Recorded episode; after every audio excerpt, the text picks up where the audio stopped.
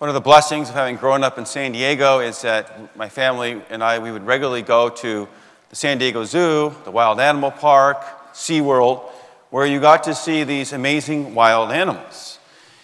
And uh, they are amazing in, in, their variety and beauty and abilities. And uh, then, though, you see them, you know, at the, let's say, SeaWorld, you see Shamu and playing almost with the people. And then, but then you watch a, a National Geographic special and you see how they are in the wild.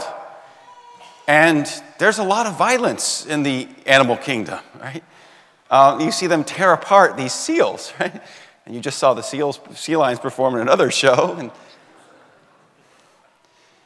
now, Isaiah, Isaiah describes the coming of the Messiah, the shoot of Jesse, that is the tree of, from David, that lineage had kind of been cut off, but there's going to be a, a new leader, a, a king to rise from that. Upon him, the Spirit of the Lord will rest. And his just judgment will bring about a universal peace which is described in a way that a child might envision how wild animals relate. Did you get that? The, the wolf and the lamb, they hang out. the cow and the bear, a lion eating hay, a baby playing in a cobra's den. Isaiah explains that on God's holy mountain there is no harm. Now, of course, this is not the world in which we live, neither the animal kingdom nor human society. But the coming of the Messiah has brought us glimpses of this kind of amazing peace where former enemies are reconciled. Just want to share a couple of those glimpses. One happened in 1914, at the beginning of World War I.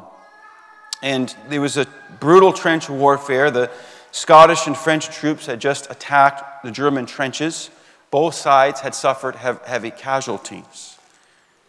And Christmas Eve, a German soldier began to sing Silent Night. Scottish pipers heard him and began to play their bagpipes in accompaniment.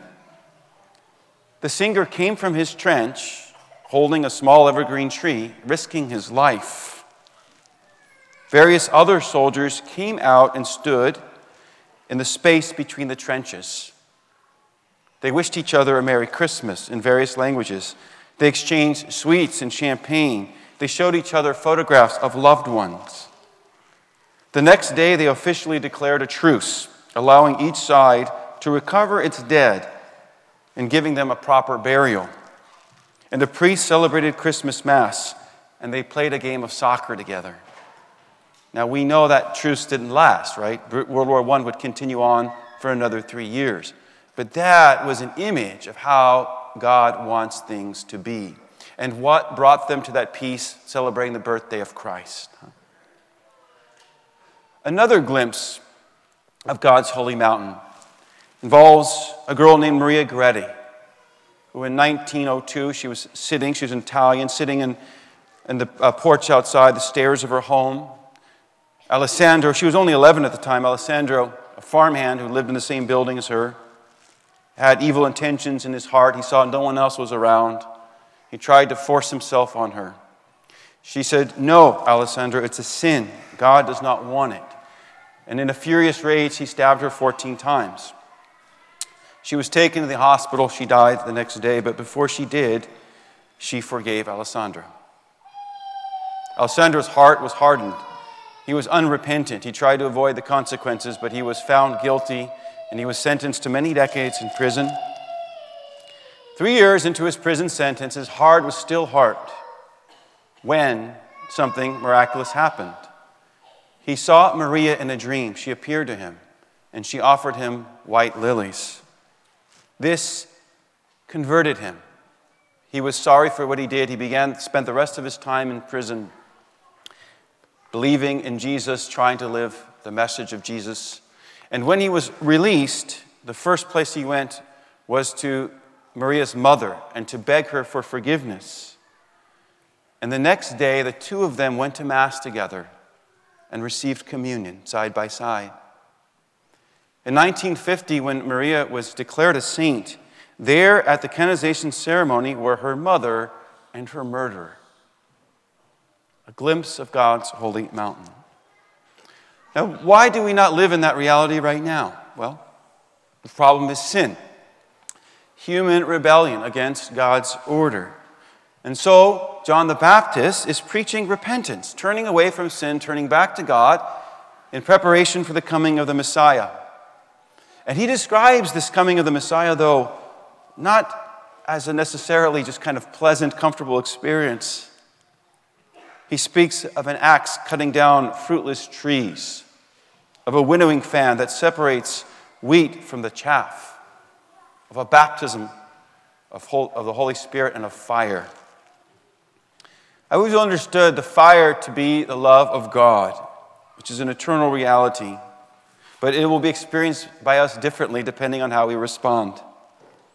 It is a fire intended to purge us from our sin, to make us capable of true love.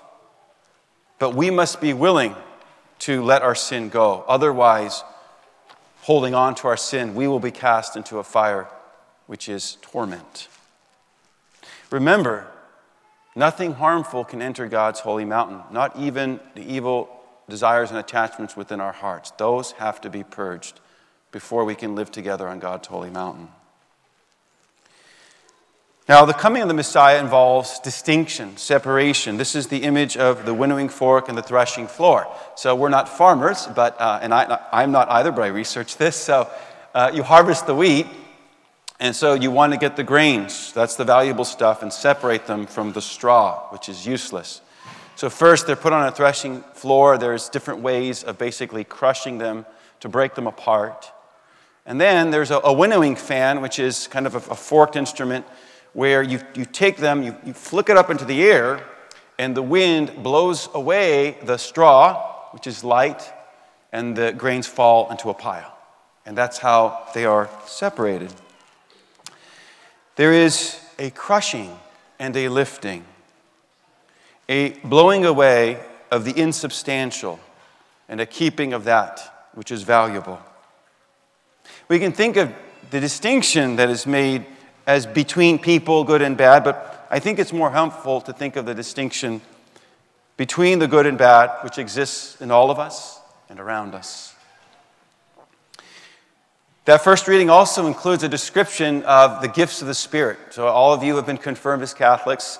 Most of you, teenagers, you study the gifts of the Holy Spirit, the seven gifts. And so, these are first attributes of the Messiah that we come to share in by our union with Him. And four of the seven gifts wisdom, understanding, counsel, and fortitude although they're distinct, they're all kind of about perceiving things as they are and making right decisions. So that we can be like the Messiah who judges with justice and decides aright for the lands afflicted. An ability in Christ to distinguish not only between good and bad, but between better and worse. To sift through the various messages that we receive from the society, from others, from outside, but also to sift through the various thoughts and emotions that we experience internally so that we can learn to distinguish the voice of God from the voice of the father of lies. And so this is a, this is a kind of distinction we all, distinctions we all must make. And then that gift of fortitude helps us to follow through with doing the right, no matter the cost or the suffering that it brings us. When, by God's grace, we live that way, we will be experiencing a glimpse of God's holy mountain.